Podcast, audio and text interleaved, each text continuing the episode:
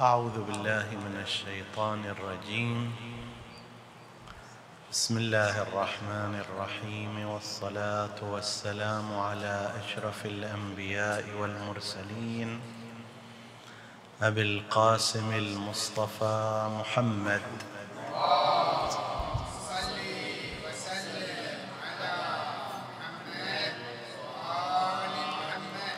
وعلى آل بيته الطيبين الطاهرين المعصومين المكرمين.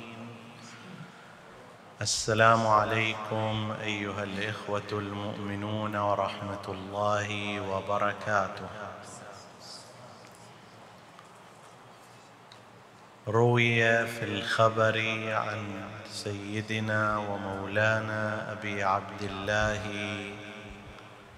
جعفر بن محمد الصادق عليه السلام أنه قال قال رسول الله صلى الله عليه وآله لا ينال شفاعتي من استخف بصلاته. لا والله لا يرد علي الحوض يوم القيامة. حديثنا بإذن الله تعالى يتناول شيئا من صور الاستخفاف والتهاون بالصلاة والعقوبات المترتبة على هذا الاستخفاف. والتهاون. لعل الإخوة الأفاضل يذكرون أننا في حديث سابق ذكرنا أن هناك خطوط دفاع. يستطيع الإنسان من خلالها أن يبعد عن نفسه التهاون في أصل الصلاة.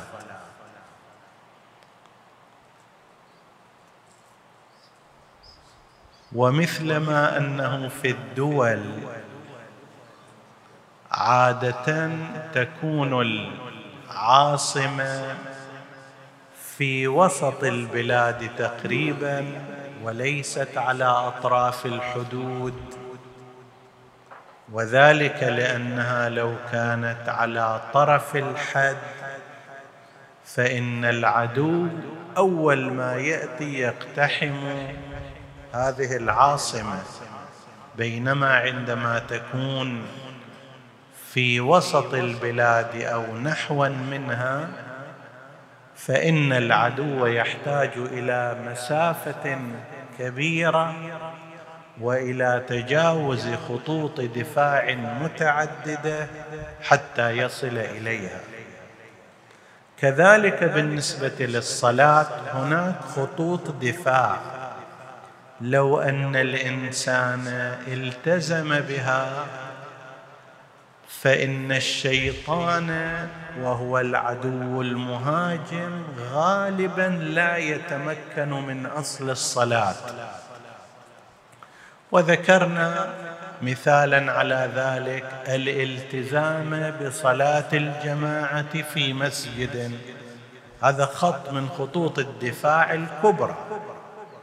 أقصى ما يستطيعه الشيطان أن يلغي الإنسان عن الذهاب إلى المسجد. أن يغفله عن صلاة الجماعة. أما أصل الصلاة فهذا شيء بعيد يحتاج إلى تجاوز خطوط دفاع متعددة. فإذا لم يتيسر للإنسان هذا فليلتزم بصلاة في مسجد في أول الوقت قدر الإمكان. هذه أيضا من خطوط الدفاع. أما إذا اقتصر الإنسان على نفس الصلاة فقط بدون نوافلها بدون أن تكون في مسجد بدون أن تكون في أول الوقت بدون أن تكون في صلاة جماعة فهذا مثل العاصمة التي توضع على الحدود. أول ما يجي الشيطان يقتحمها. لازم تحيط نفسك بأحزمة دفاع النوافل حزام دفاع صلاة الجماعة حزام دفاع الصلاة في المسجد حزام دفاع أول الوقت حزام دفاع فالشيطان لكي يوصل إلى المركز وهو أصل الصلاة يحتاج إلى أن يتجاوز كل هذه الأحزمة الدفاعية. أما إذا تجرد الإنسان فقط عنده هالأربع ركعات؟ أول ما يهاجمها الشيطان يهاجم. هذه الصلاة نفسها. من الأمور التي يهاجم فيها الشيطان الإنسان في قضية الصلاة صنع التهاون بها. لا يقول الشيطان مباشرة للإنسان اترك الصلاة وإنها لا تفيد ولا تنفع. وإنما يسلك إياه مشوار طويل. قد يجي يقول له هسه شنو الصلاة؟ مو معلوم هذه الصلاة اللي إحنا نصليها. قد تكون صلاة يعني الصلاة بالقلب الإيمان في القلب. فليش أنت تصلي وليش تصوم وليش ما أدري إذا امرأة تتحجب؟ المهم الإيمان هو في داخل القلب. هذه من خطوات الشيطان ومن مؤامراته. لأن الله الذي قال لك آمن عين لك أيضا طريقة الإيمان. ما تركها بكيفك. قال آمن وطريق الإيمان الصوم والصلاة والحج والزكاة وكيفية الصلاة. كذا وكيفية الصوم ومفطراته كذا وهكذا. بس أحيانا الشيطان يجي من هذا الباب حتى يوهن أمره. يجي يقول له شنو هالساعة؟ على ويش مستعجل الصلاة؟ بتشرد عنك يعني. عندك وقت طويل. من الظهر إلى المغرب ما بتشرد الصلاة عنك. فليش تركض عليها؟ وهكذا كل شوية يقول لك ليش تركض عليها؟ ما بتشرد عنك إلى أن فعلا تشرد عنك وأنت تشرد عنها إذا مو اليوم غدا. أحيانا هذا الشيطان وهو لعين وخبيث. يجيك من باب آخر. يقول لك ليش أصلا أنت جاي من العمل ثيابك كلها عرق وما أدري كذا وسط العمل عرقان. لا صلي ثياب نظيفة مرتبة معطرة روح إلى البيت. استحم البس ثيابك النظيفة والجديدة بعدين صلي. وفعلا هذا أول يوم يسويها الشكل بس اليوم الثاني يصلي صلاة المغرب الظهر عند المغرب. فيضيع عليه الوقت. وهكذا. مجموع هذه الأمور وغيرها تنتهي بالإنسان إلى الاستخفاف بصلاته وعدم إعطائها القيمة التي تستحقها. القيمة التي تستحقها إحنا ذكرنا في أول أحاديثنا عن أهمية الصلاة إلى الحد إلى الحد الذي توجد فيه رواية. من صلى وهي معتبرة السند من صلى صلاة ركعتين متقبلة أدخله الله بهما إلى الجنة. الحديث معتبر سندا واضح دلالة. بس المشكلة هي في هذا الشرط من صلى ركعتين متقبلة. هذه شلون تصير متقبلة يحتاج إليها شرح طويل. هل قد عظيم الصلاة؟ عدت عمودا للدين؟ إن قبلت قبل ما سواها. عدت جميع الأعمال تبعا لها كما في وصية أمير المؤمنين عليه السلام لمحمد بن أبي بكر عندما قال له واعلم أن عملك تبع لصلاتك. كل أعمالك هذه اللي تسويها هي تابعة للصلاة. وهو نفس المعنى إن قبلت قبل ما سواها وإن ردت رد ما سواها هذه الصلاة الشيطان يشتغل على الإنسان بحيث تصير خفيفة هينة ما إلها قيمة. ما إلها قيمة يعني شنو؟ يعني ذاك الوقت يصير الإنسان إذا امرأة على سبيل المثال الليلة زفافها أو الليلة زفاف قريبتها طيب. من قبل المغرب هي تذهب إلى الكوافير. خب صار المغرب الآن أنا صارفة مثلا أربعمية خمسمائة ريال على هذا المكياج. الحين أجي أخلي عليه الماي وهالشكل وهالشكل وأيادي وكفوفي وإلى آخره. لا وش أنا مخليه. فإذا لا أتوضأ. طبعا هذا أيضا مو من موارد التيمم. زين. فإذا خلي الليلة الصلاة شنو؟ بعدين إذا صار الزفاف وانتهت الحاجة إلى المكياج وكذا يعني باكر الصبح. فتفتتح المرأة بعض النساء. الحمد لله أكثر النساء الملتزمات لسنا هكذا. تفتتح حياتها الزوجية للمستحب فيها ليلة الزفاف أن يصليا ركعتين وأن يطلبا من الله عز وجل التوفيق في حياتهما. هذا وارد. بدل هذا صلاة الواجبة شنو؟ ذيك الليلة تضيع. مو الصلاة المستحبة تصليها حتى تطلب الخير والبركة وإنما صلاة الواجبة. اللي لا يقول النبي لا يرد علي الحوض. لا والله لا يرد علي الحوض. زين؟ لا تنال شفاعتي مستخفا من استخف بصلاته. ولا يرد علي الحوض. لا والله. طيب هاي الصلاة اللي بتلك العظمة علشان مكياج. آخر شيء الطير. طيب لا أيضا من الرجال. هالأيام ما يحتاج تروح بعيد. يذهب زيد من الناس إلى العمرة. باعتبار أن عمرة رجب مستحبة وفيها فضيلة وأريد ألحق على ليلة المبعث. ركبنا في الباص وهذا حاصل ها؟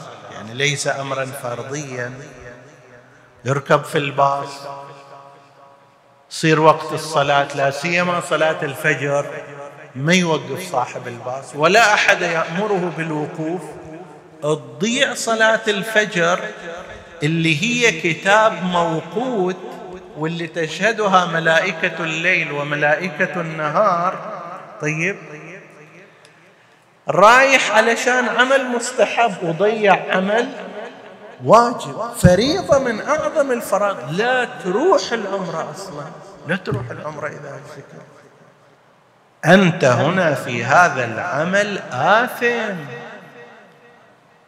إذا تروح زيادة فضل واستحباب بعد أن أديت ما عليك من الواجبات هذا فنعم ما هي. وأما إذا تدري أنه إذا تروح ما راح تصلي في الطريق في وقتها. هذا الامر مشكل جدا ومو معلوم أن هذه العمرة التي يلزم منها أنه أنت قاعد مو مثلا نايم قاعد ومتعي طيب يقول مثلا أبو الباص ما يوقف. ما يوقف شنو؟ صاحب الحملة ما خبره. أنا واجب علي أن أقوم أصلي حتى إذا صار في داخل الباص أصلي. طيب. فهذه الصلاة اللي بها العظمة راحت علشان عمل شنو؟ مستحب علشان عمل مستحب هذا من التعاون بالصلاة. وأمثال ذلك كثير جدا. علشان أحيانا عمل من الأعمال تضيع صلاتنا. أحيانا إلى حد ان يخرج وقتها. هو متعود أن يأخرها إلى آخر الوقت. آخر الوقت هم جت مكالمة في رايه مهمه طيب. فيقعد على هالمكالمة المهمة أو على ذاك العمل مال الوظيفة مالته إلى أن يخرج وقت هذه الصلاة. طيب أنت الآن في هالحياة ربك خلقك من أجل أن تعبده. صار خلقتك انت من أجل ان تعمل لهذه الشركة أو تلك وقدمت أمر مديرها على أمر خالقك. أهملت ما كان ينبغي الاهتمام به واهتممت بما كان ينبغي إهماله في مقابل الصلاة. وعلى هذا المعدل كثير. طبعا التهاون والاستخفاف أنواع. قد يكون التهاون والاستخفاف في مقدمات الصلاة. يعني قضية طهارة الملابس نفس الوضوء وإتقانه تحصيل المكان الطاهر للصلاة. هذا تهاون واستخفاف بالمقدمات قد يكون تهاون واستخفاف بالأحكام والكيفية. يعني كيفية الصلاة التي يصليها ليست صحيحة. تجي تمتحنه في ما أدري. امتحانات اللغة الإنجليزية الصعبة. توفل والآيلتس ما أدري كذا.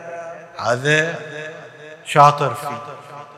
سورة الفاتحة بالنسبة له غير متقنة لا يقرأها قراءة صحيحة. ذكر ماله لا يذكره بشكل صحيح. تهاون في معرفة الكيفية والأحكام. وأسوأ من كل ذلك التهاون في أصل الصلاة كما ذكرنا وتحدثنا.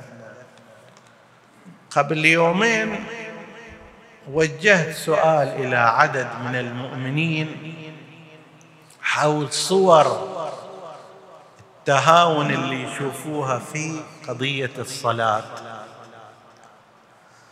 فجاءتني رسائل كثيرة جدا والحقيقة يعني صور كثيرة لا لا يستطيع الإنسان أن يتعرض إليها لكن من أهمها ما سأذكره واحد منها قضية التهاون في صلاة الفجر اولا. صلاة الفجر. عادة سيئة عند قسم من الناس السهر في الليل. سهر يا ليت مثلا يلحقها. انت سهران الآن على هاللعبة وعلى هالفيلم وعلى هالمباراة وعلى هالقعدة. ثلاث ركعات أضف إلى هالسهرة هذه. ركعتي الشف أو ركعة الوتر. ثلاث دقائق تلفت أربع دقائق. طيب. تكسبك ما تكسب الصالحين من قائم الليل. هذا مثلا لا أشوف أن عنده وقت كثير ل الالعاب الإلكترونية لغير ذلك بس لهالثلاث ركعات ما ما يخالف السر. ما تريد تتطوع في الليل.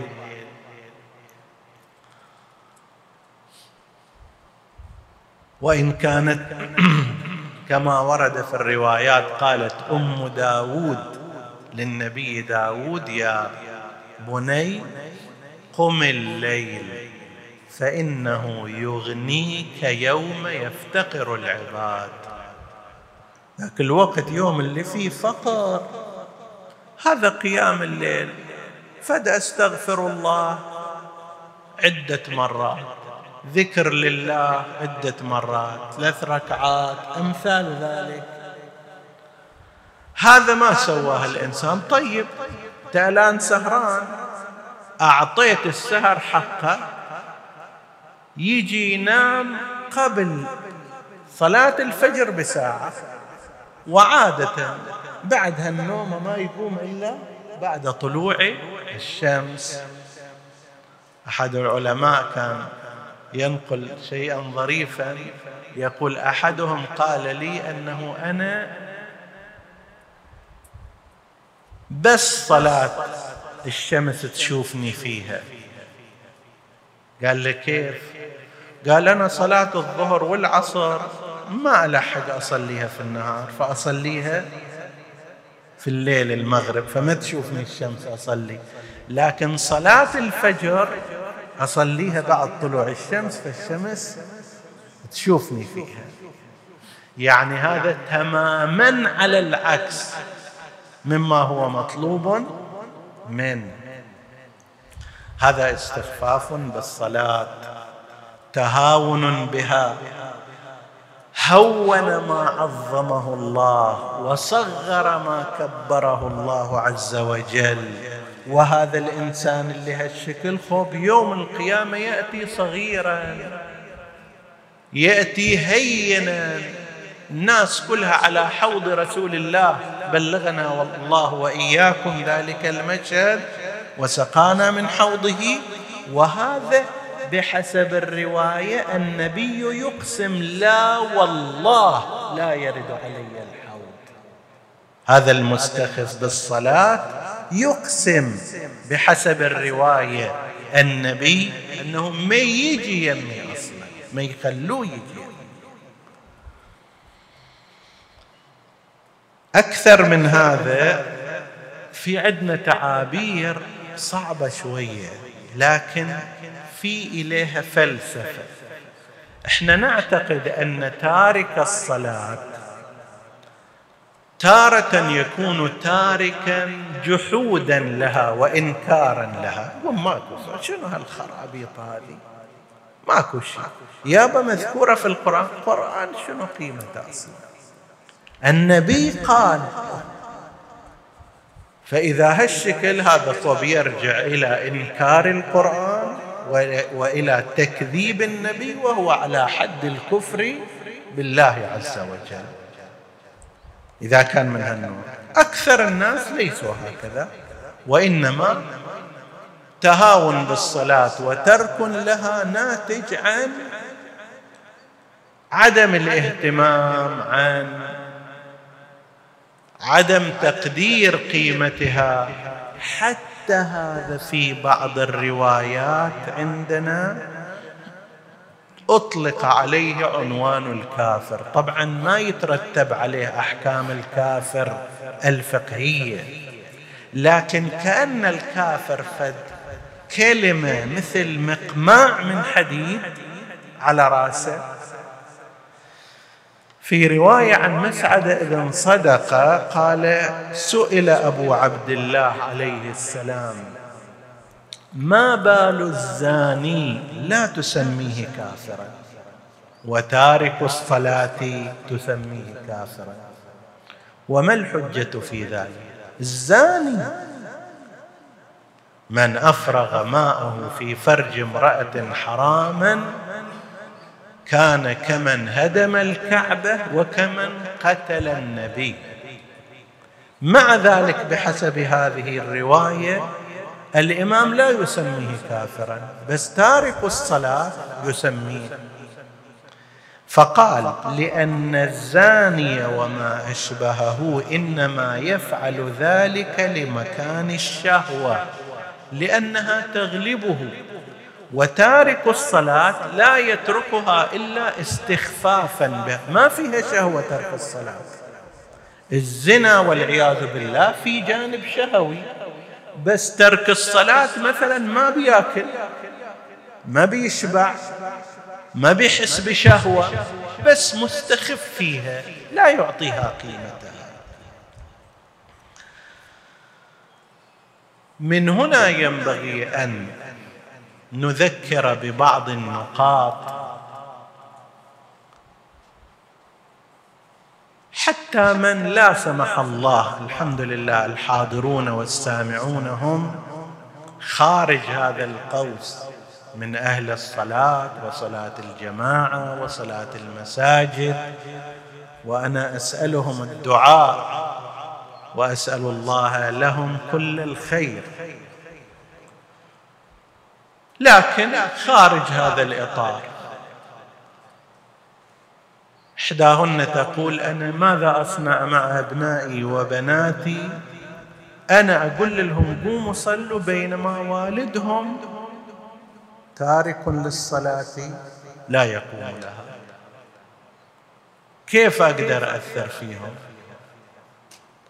وبعضهم حتى أصبح يجادلني. يقول انه زين إحنا نصلي. والدي ليش ما يصلي؟ معنى ذلك لو كانت الصلاة مهمة كان والدي يقوم. هم ما يقوم ما يعتقدون أنه والدهم مرتكب كبيرة من الكبائر وإنما يصغرون هذا الجانب بحسب عقلهم واحترامهم لأبيهم لا سيما في بدايات السن. عمر ثمان وتسع سنوات بالنسبة إلى الفتيات وفترات التمييز عند الأبناء. ما يقول والدنا هذا مرتكب لكبيرة من الكبائر وإنما يقول الصلاة مهمة. وهي أحيانا توافق هوى النفس فهي أفضل بالنسبة إليه لذلك نقول لهؤلاء الآباء لو كان هناك من يسمع والأمهات بل للأصدقاء أحيانا صديق يجي يقول إلى واحد شنو أنت بعدك على مثل أيام جداتنا؟ بعدك تصلي للحين ولا سيما إذا راح إلى بلاد خارج ابتعاث دورات ما أدري كذا اقتصادية عملية. أوه بعدك تصلي إلى الحين. مو معقولة لا اللي مو معقول هو أن لا يصلي. بالتالي لم يتجرد. عن إسلامه ودينه. فنقول لهؤلاء حتى إذا ابتليت أنت بترك الصلاة لا تكون دليل على تركها.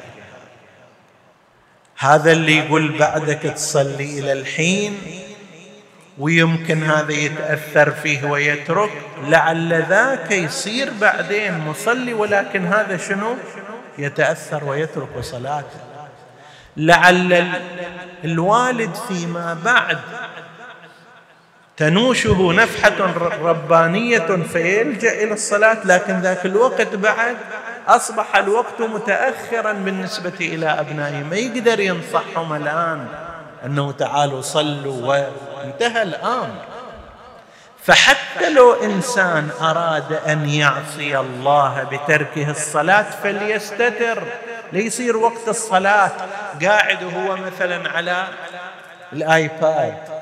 ليصير وقت الصلاة قاعد وهو على الألعاب الإلكترونية. ليصير وقت الصلاة وهو في مرأى ومنظر من أهله. أنه ترى أنا قاعد وما مهتم بالصلاة.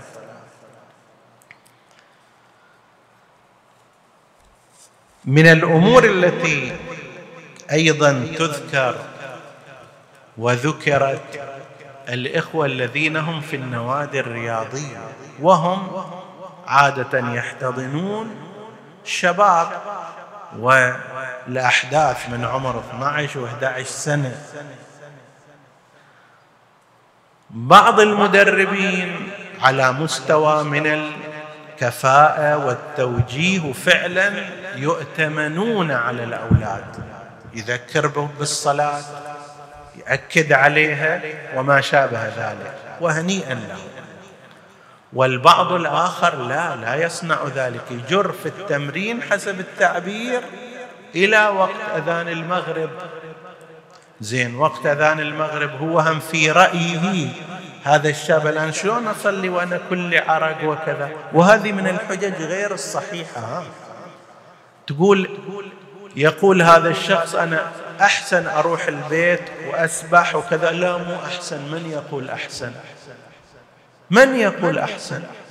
الأحسن هو أول الوقت فضل اول الوقت كما في الحديث على آخره كفضل الآخرة على الدنيا.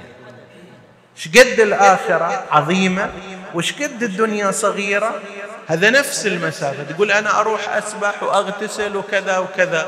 لا لا تسوي هذا. أول ما يصير وقت الصلاة تصليها حتى وأنت في عرقك هذا أقرب عند الله من أن تصليها بعد ساعتين وثلاث ساعات. وقد خرج وقت الفضيلة فضلا عن خروج الوقت الكامل. أو تجي تقول أنا ما متعود أصلي في بيت إلا في بيتي.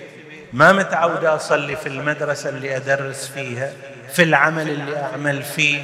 لما أرجع إن شاء الله متى ترجعين؟ ساعة خمسة المغرب. فوقت الفضيلة راح أول الوقت راح لعله هم يصير شيء من الأشياء اللي يعيق. عن أداء الصلاة في وقتها لا لا تسوي هذا. صلي في العمل صلي في المدرسة. والله أنا مشككة في أن ثيابي نظيفة وطاهرة. لا هذا الشك لا قيمة له والاحتياط هنا لا محل له. الاحتياط هو في أن يباشر الإنسان في صلاته بنداء.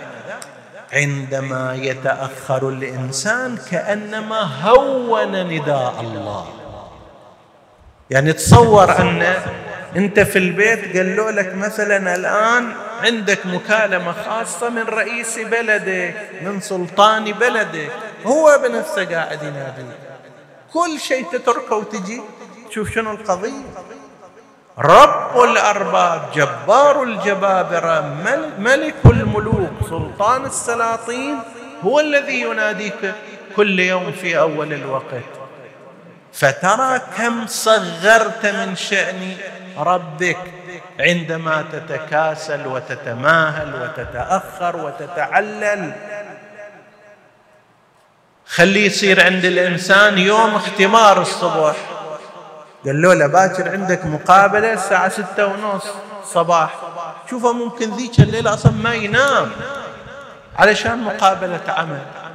ربك يناديك فجرا قم إلى صلاة الفجر. هذا نداء من الله يؤديه المؤذن.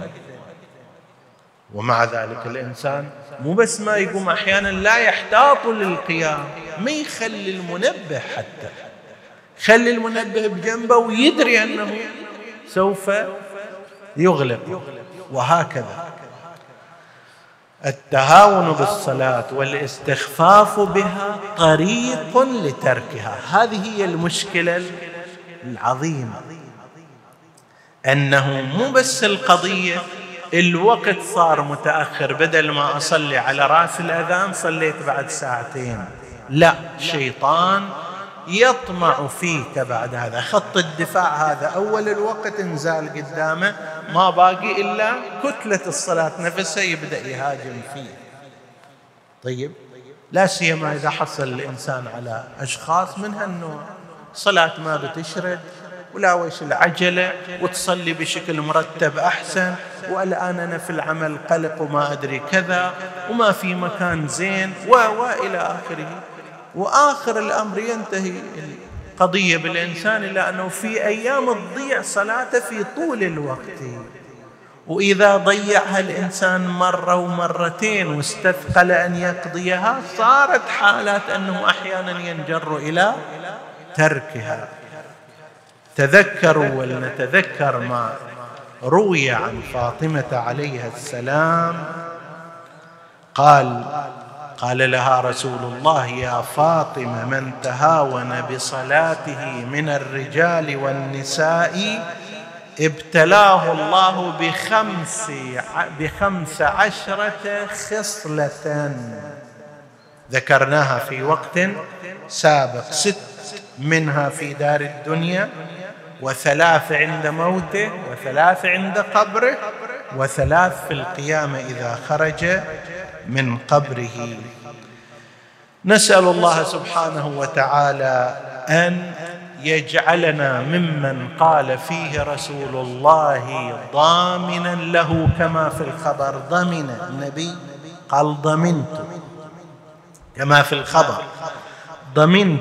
قال رسول الله ما من عبد اهتم بمواقيت الصلاة ومواضع الشمس يعني راقب أول وقتها إلا ضمنت له الروح عند الموت. مرتاح ينام يموت وهو مرتاح. وانقطاع الهموم والأحزان في هذه الدنيا والنجاة من النار في الآخرة. جعلكم الله وإيانا والسامعين من الناجين من النار والمفلحين في هذه الدنيا وغير المحاطين بالهموم والأحزان إنه على كل شيء قدير وصلى الله على سيدنا محمد وآله الطاهرين.